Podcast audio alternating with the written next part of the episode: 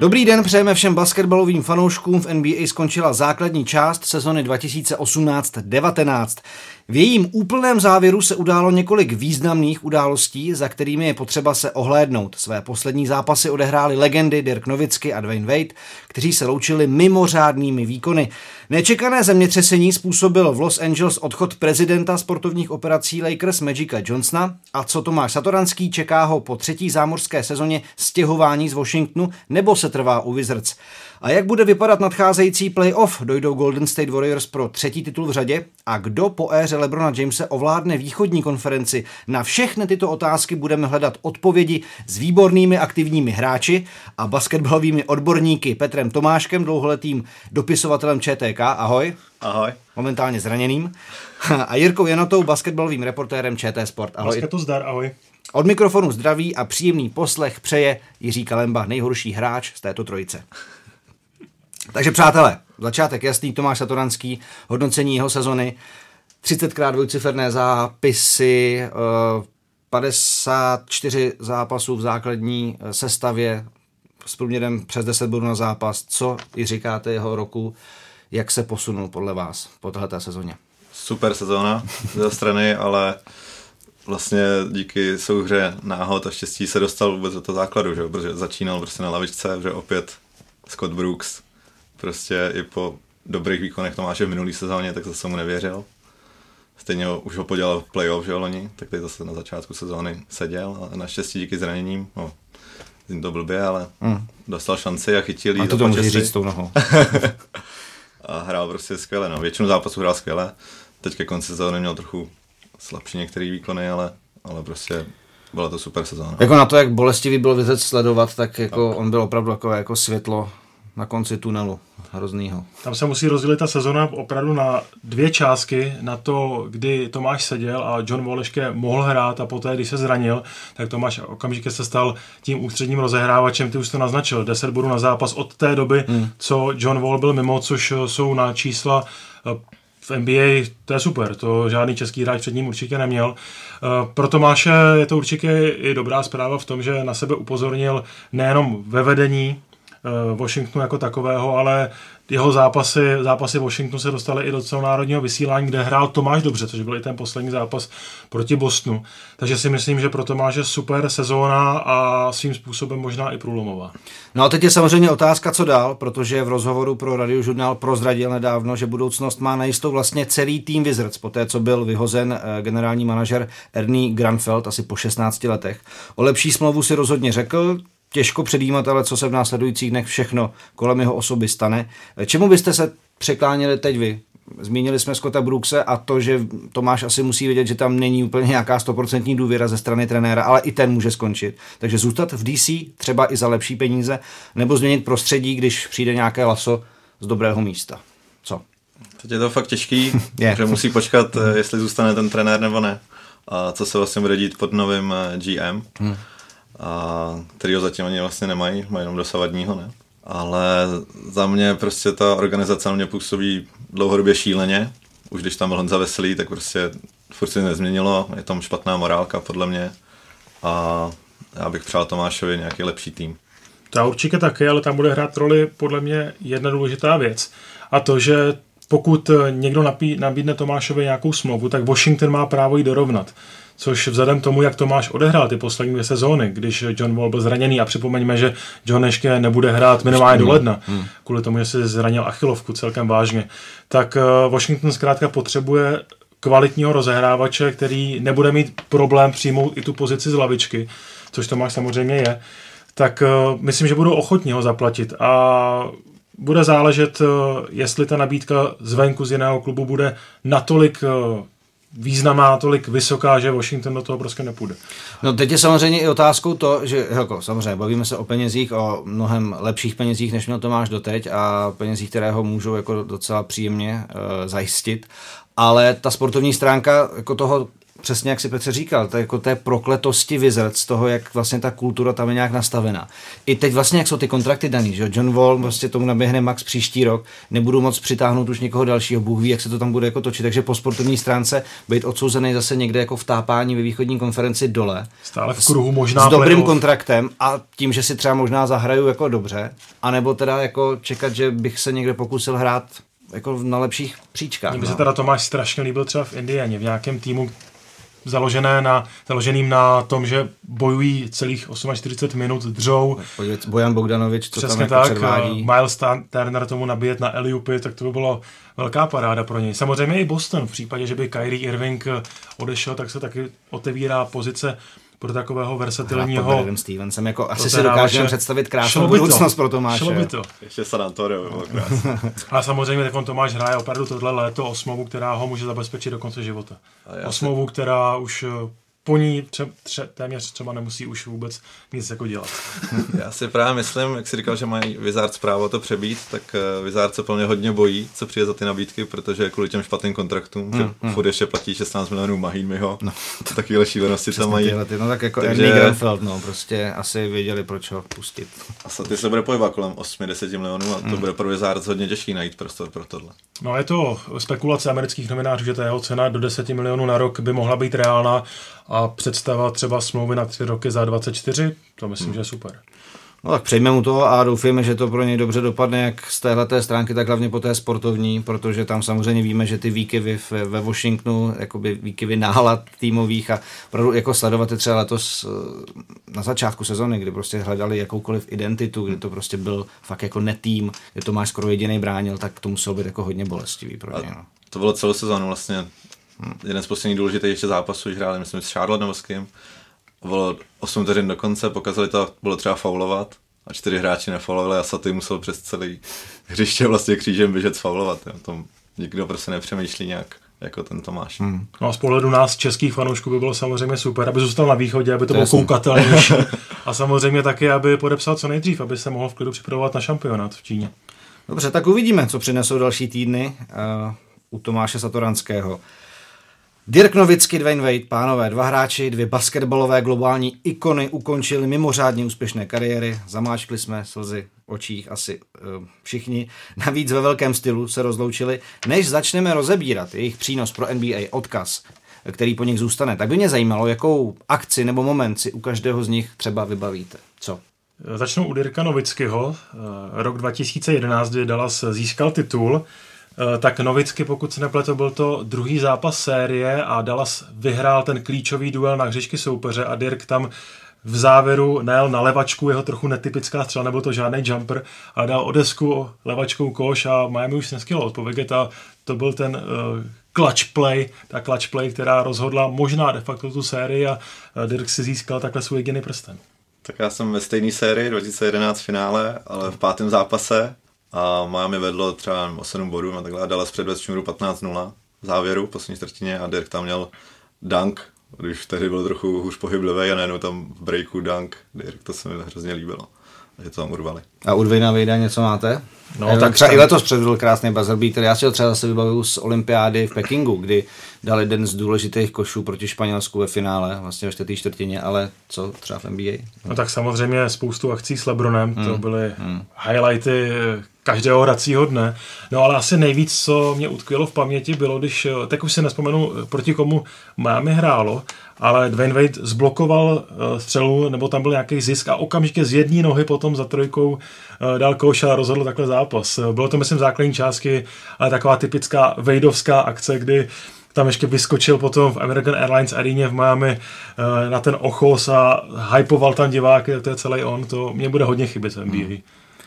Mně se hrozně líbil jeho styl, byl to prostě unikátní styl toho křídla a už hrál tak dlouho, že možná lidi trochu zapomínají na tu jeho první sérii 2006. Ta byla úplně fantastická. Tam prostě opakovaně crossover, nájezd a akrobatický zakončení. Kombinace s A bylo to vlastně naproti Dallasu taky. Tak, to je pravda. pravda. A já si tehdy pamatuju, protože jsem začínal v televizi, tak eh, a většina lidí tady, když dávali ty příspěvky dohromady, tak říkali, tak nejlepší hráč Miami to je asi Shaq, že protože si pamatovali Shaka z Lakers a tak. Říkám, ne, nejlepší hráč Miami je rozhodně Dwayne Wade a to byla jako oni vlastně prohrávali 0-2 podle mě, pak vyhráli 4 Jo, zápasy jo. za sebou a on v tom měl jako hodně prsty teda. No a když se ještě teda vrátíme k tomu loučení, tak to fakt jako proběhlo tak, jak by asi mělo u takovýchhle u takovýchto hráčů. Uh, Wade triple-double v Brooklynu, Dirk double-double na půdě věčného rivala San Antonia. Navíc dal poslední koš v poslední minutě za aplauzu fanoušků Spurs, jako opravdu dojemný. Jako kdyby to někdo napsal do filmového scénáře, takhle nějak by se asi do uvozovkách důchodu mělo odcházet. Podobně to měl i Kobe, jako, je to tak, jako, tak, jak si máme pamatovat asi, ne? Co? Mamba Co se- out. Tak ko- Kobe to, Kobe to měl ještě o něco, trochu jinam, něco no. trošičku, vejš, jako, 60, no. Ale i tak, jako prostě tohle to, jako Dirk dal asi po dvou letech 30 bodů vlastně v tom posledním domácím zápase, zápase. A, a najednou prostě to loučení jako se takhle povedlo. Jako. Já to mám hrozně rád, ale je tam taková ta pochuť, že to je ta Amerika, že No, to vypadá jak, když se podíváte na ten sestřih třeba toho domácího zápasu, jak Dirk prvních 10 bodů, ale prostě ho nebránili, že jo. Oni ani při té Ale- poslední střele San Antonio taky Popovič ukazoval No, no, no, no, no, na lavice, ano, ať jdou ano. pryč, ale oni ho bránili, jako to, Jo, byla, jo. to byl jako contested jumper trošku.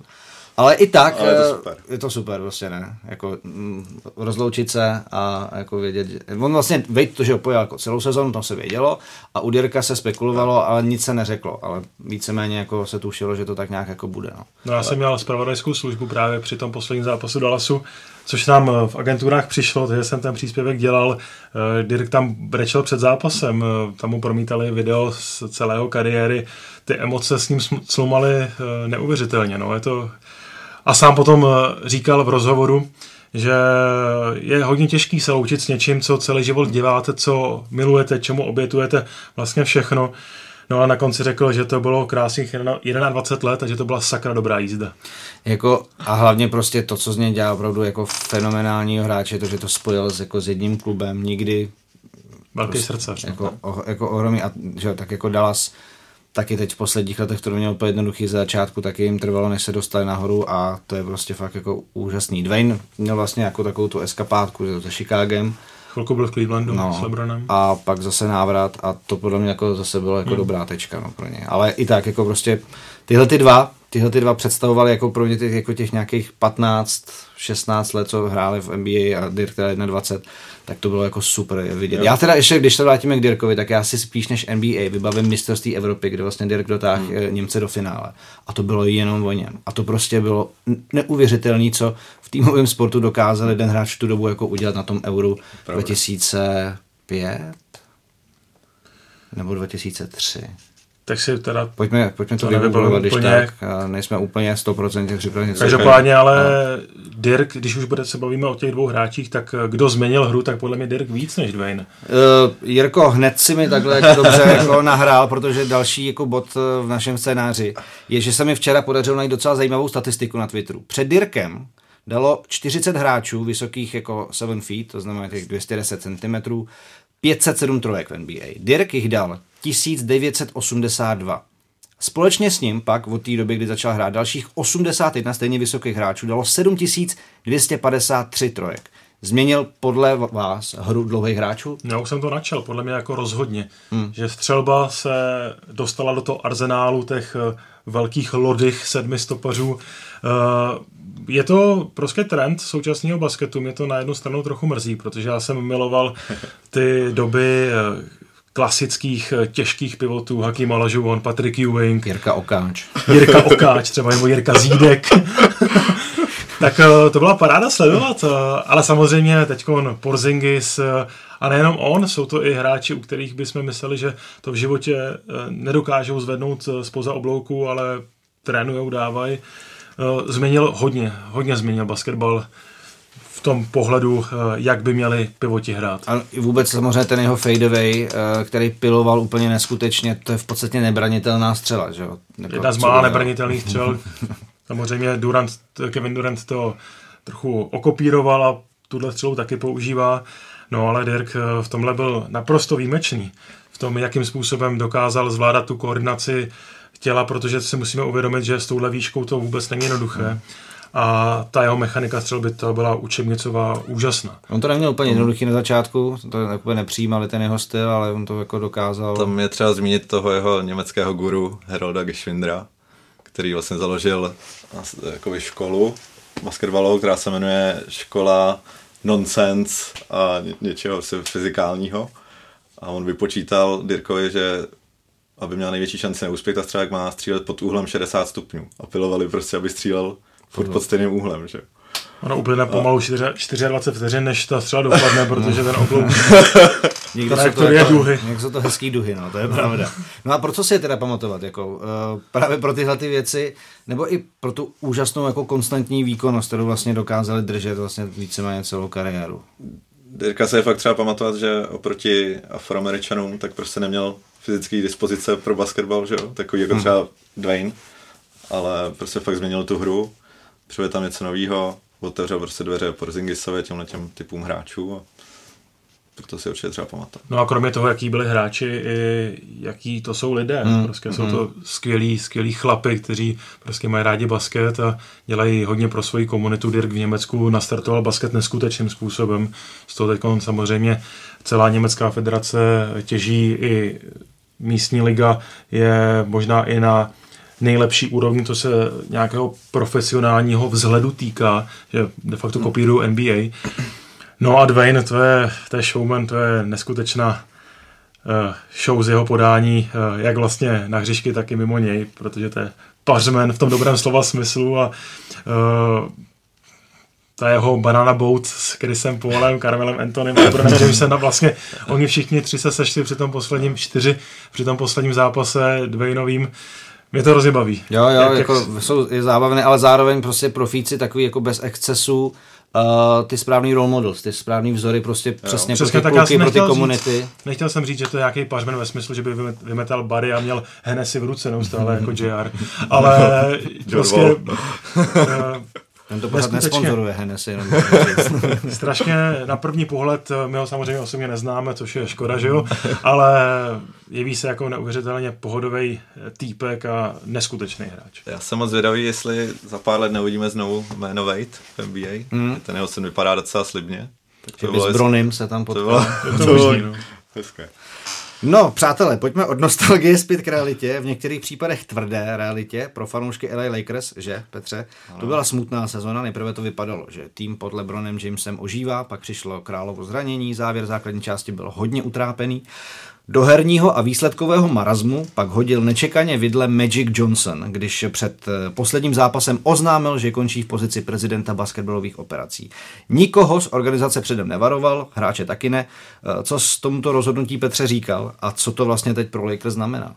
Eh, byl to šok a ještě zrovna takový person jako je Magic, že vlastně přiznal, že šel za novinářem a řekl jim, že se bál to říct Genie Bass, hmm. jako svý šéfový. To hrozně mě zaskočilo že někdo jako Magic vlastně má strach vůbec něčeho. No však O'Neal pak a... vlastně v, eh, v NBA Today jako říkal, že to nechce moc komentovat, protože zná Magica jako člověka, který nikdy před žádnou výzvou neustoupí a vůbec neví, jako, co se jako děje. A jenom je to důkaz toho, že tam nějaký šlendriánství prostě v LA a je to špatný no, s tou organizací a ještě k tomu Magicovi jsem četl na Twitteru takový krutý vtip, že Magic vydržel žít 30 let z HIV. Ale ne sezónu s Lebronem. Nevydrží sezónu s Lebronem. No. To je jako hodně krutý. Na druhou stranu Adrian Vojnarovský z ESPN tweetoval, že vlastně on jako v té pozici nebyl úplně dobrý že vlastně je ještě, ještě angažovaný v LA Dodgers, zároveň prostě pět týdnů někde na jachtě, omezený prostě hmm. pracovní hodiny v kanclu, toho moc nenadělal a tahle ta pozice vyžaduje jako sakra obětování, si myslím. Takže ono asi na tom bude něco z té druhé strany pravděpodobně, ne? No z toho hráčského legiska samozřejmě Magic je jeden z největších Lakerů, možná i největší v té absolutní mega konkurenci, kterou tato organizace nabízí. Ale mm, z toho manažerského legiska já si nemyslím, že dělá dobrý kroky. Samozřejmě přivedl Lebrona, ale to nevím, jestli byla české jenom jeho zásluha, prostě Lebron asi do Kalifornie chtěl. Ale ty, ty ostatní kroky, ty ostatní příchody eh, v létě, no žádná sláva, asi fanouci čekali víc. Eh, co se týče deadlineu, eh, také nikoho nepřivedl. Anthony Davis nakonec zůstal v New Orleans, navíc eh, svým způsobem takhle zaprodal všechny ostatní mladé hráče, protože byl ochoten prodat celý ten young core Lakers, kteří uh, hráli do toho Lebronova zranění velmi solidně. A vlastně od té doby, od Vánoc, eh, od zápasu Golden State Lakers, to šlo uh, s Los Angeleským klubem jenom z kopce a no, škoda pro fanoušky basketbalu, protože dlouhodobě playoff bez Lakers to není správně. Škoda pro mě, no. no jasně, ale uh, tam samozřejmě přesně, jak si jako vlastně naznačil, byly už špatné kroky třeba čtyři roky dopředu, takový jako kontrakty Timofej Mozgovovi a tyhle ty věci, které zatěžují. A teď vlastně kdo po tomhle tom marazmu bude chtít jako do Lakers vlastně jít, jo? Ještě, ještě je zvláštní, že vlastně Magic přišel eh, jako prezident a zároveň přišel Rob Pelinka jako GM a Magic končí a ten Pelinka zůstává. Hmm. Otázka je, jestli bude pokračovat Luke Walton, spíš si myslím, že ne. No, asi ne. Ale... Možná to Lukovi ani nechtěl třeba říct, no. A nechtěl říct spoustu nepříjemných věcí, tak to prostě jako ukončil. No uvidíme, co se v Lakers stane. Podle mého názoru přivedou nového trenéra a vzhledem tomu, jaký trh s volnými hráči bude, tak se ještě můžeme divit, co se, co se u Lakerů stane. Já věřím. Příští rok bude playoff. Petr věří. No a pojďme tedy zakončit tu základní část nějakým takovým vzpomínáním obecným souhrnem, co pro vás tak nějak nejvýrazně rezonovalo v té základní části. Individualita, tým, překvapení, Harden, Westbrook, Janis, překvapivý no, Denver, Milwaukee. Janis teda pro mě to je neskutečný zvíře. No. Jako ještě kromě toho, jakým on je hráčem, tak ještě podle mého názoru neustále dře, zlepšuje se, maká na sobě a hrozně se mi Milwaukee líbí a dost jim přeju, protože způsobem, jakým se tato organizace dostala ze dna NBA vlastně až na, na vrchol de facto. To byl irrelevantní tak, tým úplně prostě, roky.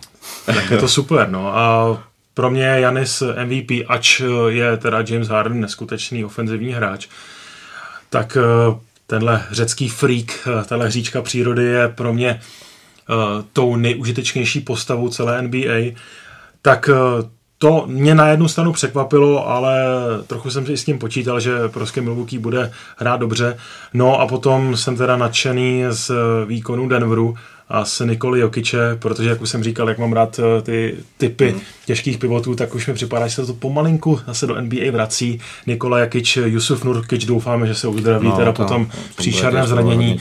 Ale i další, Joel Embiid, také hráč, kterého obdivuji, tak se mi líbí, že už to není jenom soutěž vyloženě trojkařů, ale že už se vrací i tyhle, tyhle naprosto naskylený, jak se říká, podkošový hráči, kteří... Ale střílejí trojky taky. Taky trojky, ale potom Jokic dostane podkoš míč, dokáže si vycvičit dva, tři hráče nebo zadovkou najde úplně za hlavou, no. prostě jako to, to je nádhera, to je poezie. Hmm.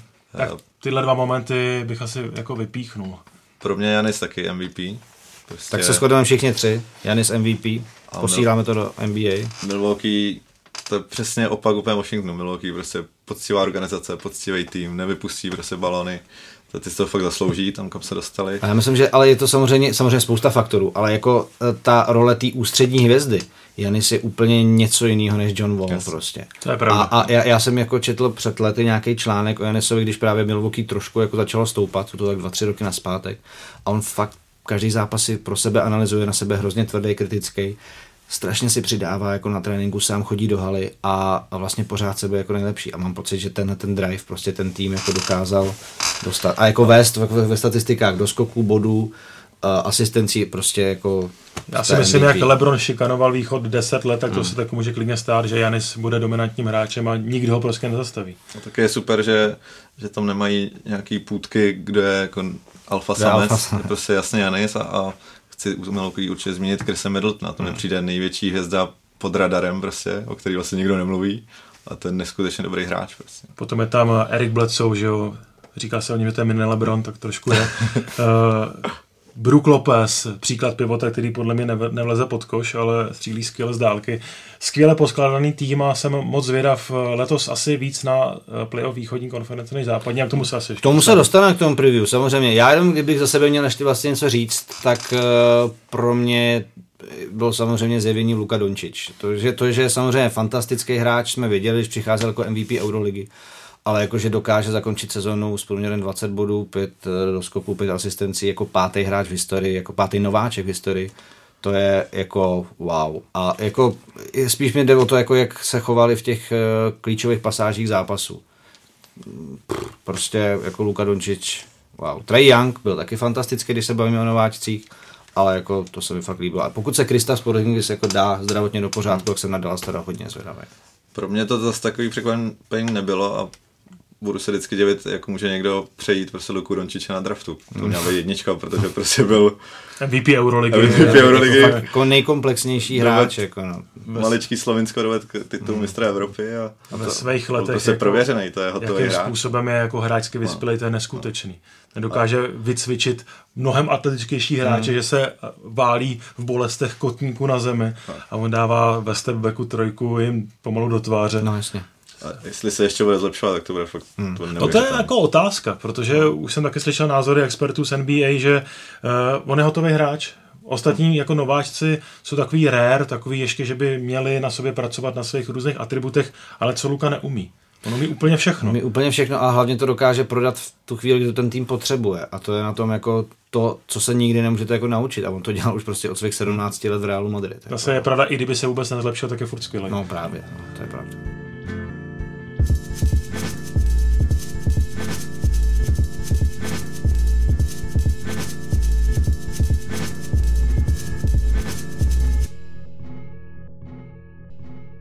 Tak pojďme na preview playoff. Trocha predikcí, jednotlivé série, každý z nás řekne nějaký tip k tomu, uh, proč tomu či onomu týmu věří. Takže začínáme na východě. Milwaukee, Detroit, Petr. To je za mě asi jediný sweep, to bude 4-0. Prostě Detroit tam doklopí ale toho playoff, ještě možná nebudou mít ani Blakea Griffina. Rozcvička pro Milwaukee, 4-0. Toronto, Orlando, Jirko. 4-1 Dobře. pro Toronto, uh, protože Orlando hraje celkem zajímavým způsobem hry a pokud eh, to začne hráčům jako Fournier padat, což je taková francouzská mikrovlnka, tak si myslím, že ten jeden zápas urvou, ale celou sérii v žádném případě.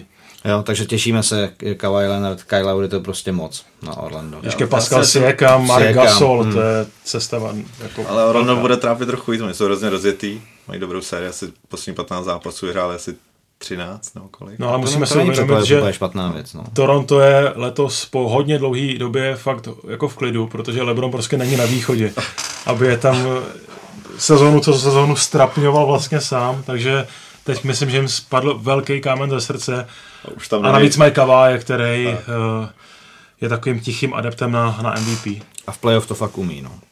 Tak Philadelphia, Brooklyn, s dovolením já si to teda vezmu. Uh, otazník je u Joela Embida, protože má zraněné levé koleno, jestli bude na ten první zápas vůbec k dispozici. Pak, když by nebyl, tak si myslím, že to pro Sixers bude docela jako hustý test, tahle série. Že se docela zapotějí, protože Brooklyn teda letos, když jsme se bavili o těch překvapeních, tak Brooklyn patří u, určitě k těm velmi příjemným. A uh, D'Angelo Russell jako wow. Takže já si myslím, já jako věřím Philadelphia, napsal jsem se tady 4-2, a protože třeba když Embiid bude, tak Embiid proti ním hrál neskutečně 30 bodů, 14 doskoků proti zápasům v zápasech z Nets. A furt mají víc talentů, jako Simons, Redick a tak dále, takže Já si s tou sérií samozřejmě poč- dovolím si souhlasit s, s výsledkem, ale ne s tím poměrem. Já myslím, že to bude jednoznačnější. Myslíš, že je jednoznačnější? Protože Jimmy Butler. Proto Dobře. do uh, Philadelphia přišel, on playoff výrazně umí, je to neskutečný dříč, až možná trochu uh, nepříjemný i spoluhráč, protože vyžaduje po svých uh, kolezích uh, naprosto nadstandardní výkony furt. Hmm. A myslím si, že Jimmy Butler bude v playoff zase výjimečný. No dobře, tak si to pak řekneme, jestli to bylo 4-2 nebo to bylo výraznější. To, toho to tady děláme. Nemusíme spolu, vždycky- můžeme si skákat do řeči, může to být vyhrocenější, ale pak věcně a sklidně. Takže Boston Indiana, Petr, ještě. tak to bude nejvíc klasický playoff, hmm. od prvního míče to bude prostě na krev, hustle a to bude plně hodně vyrovnaný. Že Boston překvapivě měl velký problémy v týmu s hrou. Možná A moc mají- talentu. Možná moc talentu. A teď se jim zranil Marcus Smart. No. Super hráč pro playoff, mm. když ho moc osobně nemám rád, ale pro playoff se hodí a to půjde do sedmi zápasů pro mě. No. S tím, Myslíš, že i při absenci Oladipa? Jo, to, to je další překvapení, že ta Indiana jako docela I bez něj, no. bez toho Já myslím, že Indiana se naučila hrát jako opravdu jako neskutečně, neskutečně dobrý basket. i Proto něj. jsem mi říkal, že ten staty do hmm. Indiany by byl super, protože je já mám rád, tu, já mám rád tu atmosféru jako tady v tom jo. basketbalovém státě. Mně se hrozně líbí a zvlášť v playoff to je prostě jako opravdu neskutečný lomos, co se tam... Tam je prostě co se kotel, tam- no, jako, co se tam ne jako úplně vytvoří. ten typický evropský, ale diváci tam fandí a hodně s tím žijou. Hmm. To se mi hodně líbí. Tak jo, a západ. Golden State Clippers, Jirko. No tak tam asi není o čem. Golden Když State 4-0. ztráta času, když chvilku počkáme, dvě minuty. Na druhou stranu Steph Curry, dobře, zranění kotníku možná Hmm. nebude hrát začátek playoff. I když, eh, no já si myslím, že nebude hrát začátek playoff, protože ho zkrátka uh, Steve Kerr nepotřebuje. Hmm. Ho pošetří a Kevin Durant si dá instantních 40 v každém zápase a nebude o čem. Denver San Antonio, zase na mě to vychází. Uh, tady já cítím největší šanci upsetu. Jo, protože Greg Popovič, uh, Demar DeRozan a Marcus Aldridge prostě hráči, který podle mě v playoff můžou s tím Popovičovým jako schématem nějakým něco udělat. Denver má nejmladší roster uh, ze všech týmů playoff. Na druhou stranu prostě Nikola Jokic, i Jamal Murray, jako ta sezona, co předvádí. A Jokic jako je nebezpečný vlastně v každém útoku a pak, když teda ho San Antonio dokáže nějak eliminovat, což jako nevím jak, ale pak, když to dokáže, tak má šanci. I tak jsem si teda ale napsal 4-2 Denver. ale ten upset tam jako nevylučuju takhle. Jenom jo, jen to podobně, no, možná i 7 zápasů. Hmm. Prostě proti Popovičovi bych v playoff nikdy Je to nechtěl. prostě, tí, a jako jo, jako, ale na, na druhou stranu zbytek toho, jako toho kádru San Antonia, myslím si, že ten Denver je jako našláplejší, ale je samozřejmě úplně něco jiného, teď se dostáváme k tomu kliše, tohle to dělá prostě 82 zápasů, kdy můžete jednou, dvakrát povol, povolit a nic se nestane. A tady se vám nepovedou dva zápasy v té sérii a už se nedvátíte do toho flow, který jste měli prostě celou základní část spousta týmů by mohla vyprávět. Takže proto si myslím, že tam ten faktor jako možný překvapení je. No. San Antonio už asi 30 let je prostě skvělým týmem. Mají to poskládaný špičkové, jak oni sami potřebují, vytaj, vytahují si piky z draftu z nějaký 50. pozice a za tři roky je ten hráč základ. Manu Gino byli zdraví. Davis Bertans, no, taky no. hráč, eh, o kterém asi NBA toho moc nevěděla a tenhle kluk dá za pět minut pět trojek, ani nevíte jak. A to je přesně to, jak je Popoč dokáže v tom svém systému použít a najít jim to vhodné místo. No. To je jako geniální. Zajímavá série to bude. Zajímavá série. No a co Portland OKC? Petře. Jednoznačně sedm zápasů hmm. a i když v sezóně to měli 4-0 pro Oklahoma, ale já moc neuznávám Rasla pro playoff, že on prostě zase vybouchne. No je špatný lídr jako pro playoff a bude to do strany zápasu. Určitě se vsadím na remízu v nějakém zápase, to vypadá na prodloužení. Hmm. Na druhou stranu Paul George má skvělou sezónu. No, Paul, George, to je Paul George jednu chvíli atakoval jako určitě MVP uh, eh, ocenění, protože to opravdu, co jako zvládal, bylo úžasný. Kdyby byl jako, Nurkic, kdyby byl Nurkic, tak je to jasnější. Takhle to jako, no, budou se trápil Oklahoma. Ale teda Portland nebo Oklahoma? Dám 4-3 Portland, no, okay. proti Ruslovi. Dobře. A poslední série Houston Utah, Jirko. No, to je také hodně zajímavá série. Eh, samozřejmě Houston, tak to bude jenom o tom, eh, jestli budou pískat kroky Jamesa Hardenovi. Eh, pokud jako v celé sezóně ne, tak si myslím, že Houston dotáhne tuhle sérii do konce, ale tak 4-2, 4-3. Myslím si, že to bude hodně vyrovnané. Navíc Utah to je taky hodně nepříjemný tým mnoho eh, mladých talentů, dobrá, silná podkošová dvojice Favors Gober. Taky jsem hodně zvědavý a jako nevsadil bych na vítěze asi ani 10 korun mm-hmm. do touhle sérii. Tak ale musíš říct, kdo pod, pod, uh, myslím si, postoupí. Myslím si, že Houston. Dobře. Ale v šesti, v sedmi zápasech. Tam je zajímavý, že jsem náhodou četl, že Utah udržel v sezóně Houston vždycky pod 100 bodů. Což je teda jako A Houston to má založené ofenzivě, mm, že to mm. bude, to bude zajímavý. No a teď vlastně dvě doplňující otázky k tomu, co jsme teď probrali, protože samozřejmě musíme se bavit o nějakých favoritech, o tom, koho čekáme kde. Tak eh, východ po Lebronovi, komu věříte nejvíc, že, že to tam urve? Milwaukee. Milwaukee? Toronto. Hmm. Já si myslím, že Toronto, protože uh, Kawhi Leonard je neskutečný lídr v playoff, uh, výborný hráč a může být takovým kryptonitem pro Janise v takový... No to, že obránce je samozřejmě fenomenální, to víme. A ještě a... s Pascalem Siekamem, který má taky průlomovou sezónu a má uh, dispozice skoro jako Janis, je trochu teda lehčí, ale také velmi vysoké křídlo s obrovským rozpětí paží. No a myslím si, že nebude mít Milwaukee moc proti zbraň na podkošovou hru Marka Gasola. Taky z tohohle důvodu. Ale jako bude Ale to očekávaný mě... finále teda konference myslím, že Toronto jo, já myslím, že jo. jo. Že Philadelphia do toho nehodí, podle vás, jako vidle. Uh, Protože... Takhle, od semifinále východu bude jako úžasný. Jestli hmm. to dojde podle předpokladu, tak eh, Boston, Toronto, Philadelphia, Milwaukee, to jsou našláplý týmy parádně a kdokoliv si myslím, že do toho finále může proklouznout. Je to se hodně těším. Jako bude to krásný basket. Teda. Ale myslím si, že bude finále Milwaukee Toronto a doufám, že těch zápasů bude aspoň sedm. Hmm. Já bych se asi klonil k tomu Milwaukee, prostě přijde mi, jako věřím jim víc, ale samozřejmě rád se nechám překvapit, protože to, co, to, co nás čeká, bude paráda. No a na západě samozřejmě, kdo má podle vás největší šanci uh, potrápit Golden State? Já jsem dneska slyšel jednu debatu, a myslím, že to bylo na Fox Sports, kde jenom padla taková zmínka, ten, kdo je dostane poslední, protože prostě na cestě můžou utrpět nějaké šrámy, eh, kotník Stefa Curryho nemusí třeba vydržet a to by pro ně mohlo být jako samozřejmě zásadní. Takže ten, kdo dostane poslední, ať už to bude pff, kdokoliv, no. Co Já si vás? myslím, že to je jasný, že Golden State nemá na západě konkurenci. Ak se říká, že západní konference je silnější, tak v tom středu tabulky určitě, ale dle mého názoru ty čtyři týmy na východě jsou prostě lepší než zbytek zápasu, kromě západu, kromě, kromě Golden State. Jenom zranění, no. Může Jenom zranění. No tak uvidíme.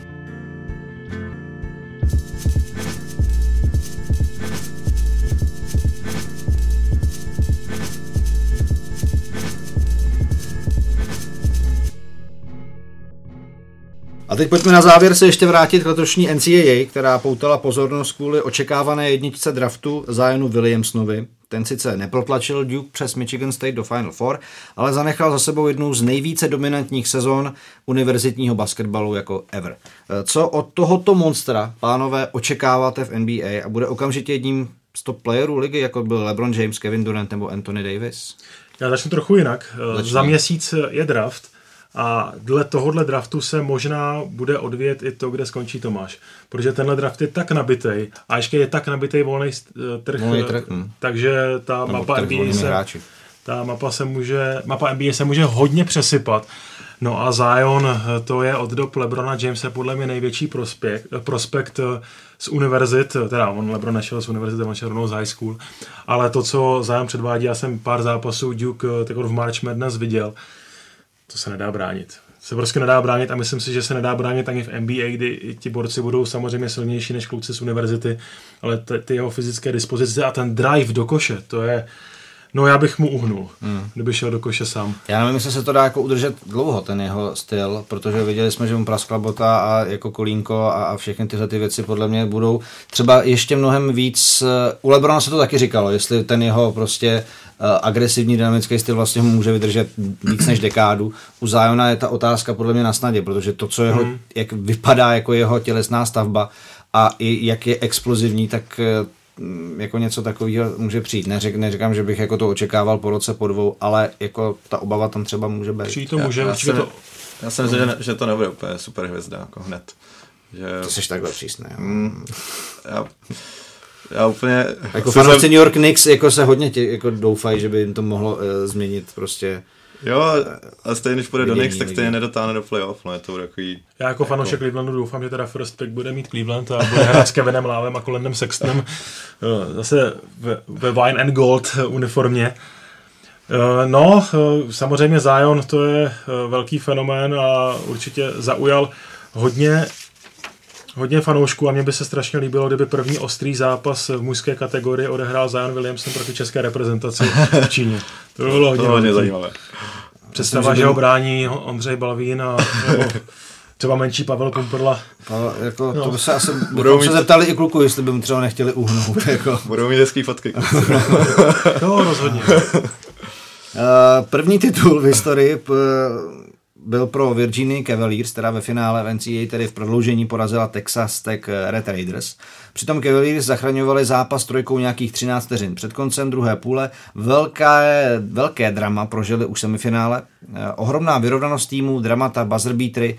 Eh, o tohle nebyla v rámci playoff neboli March Madness letos rozhodně nouze.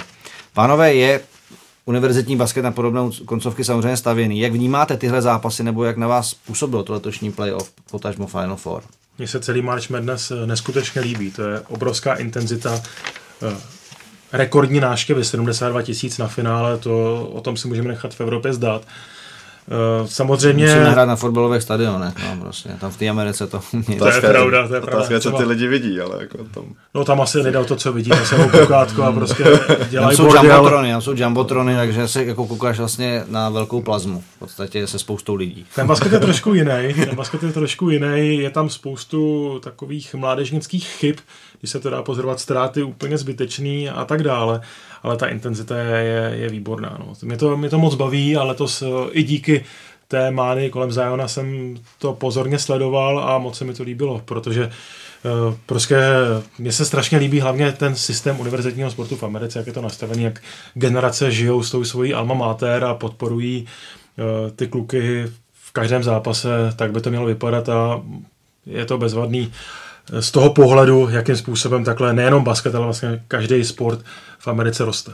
Jo, mně se taky líbí, jsem to propojení té akademické sféry s tím sportem. Na druhou stranu, potom, když slyšíte vyprávět příběhy kluků eh, z NBA, jak prostě měli hlad, protože si nemohli dát, jako nemohli si koupit v oběd a víte, že ta univerzita vydělává prostě stovky milionů dolarů na právech a na merchandisingu z toho, tak je to trošičku jako to je ambivalentní, ale ale jo, je to jako super, je to super, uh, jak vidíte, prostě ty lidi oblečený prostě v těch univerzitních barvách, jak s tím žijou prostě celý rodiny, generace a co to pro ně vlastně znamená, tak ty školy pak vždycky to vlastně každému přejete protože jako pro ty školy je to ohromná věc, no, ohromný zážitek pro ty kluky.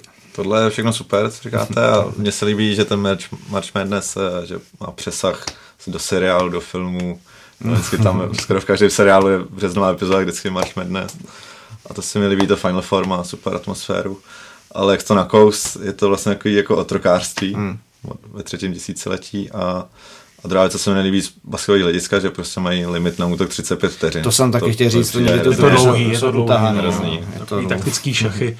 No ale připomněli jste mi eh, knížku Jirky Zítka, který říkal, že před eh, draftem, nebo vlastně těsně po draftu, když se vybral Charlotte po čtyřech letech na UCLA, tak uh, neměl žádný peníze, vůbec se nemohl nic dovolit, musel si počovat, aby si vůbec koupil nějakou starou ojetinu, aby vůbec mohl jezdit na tréninky.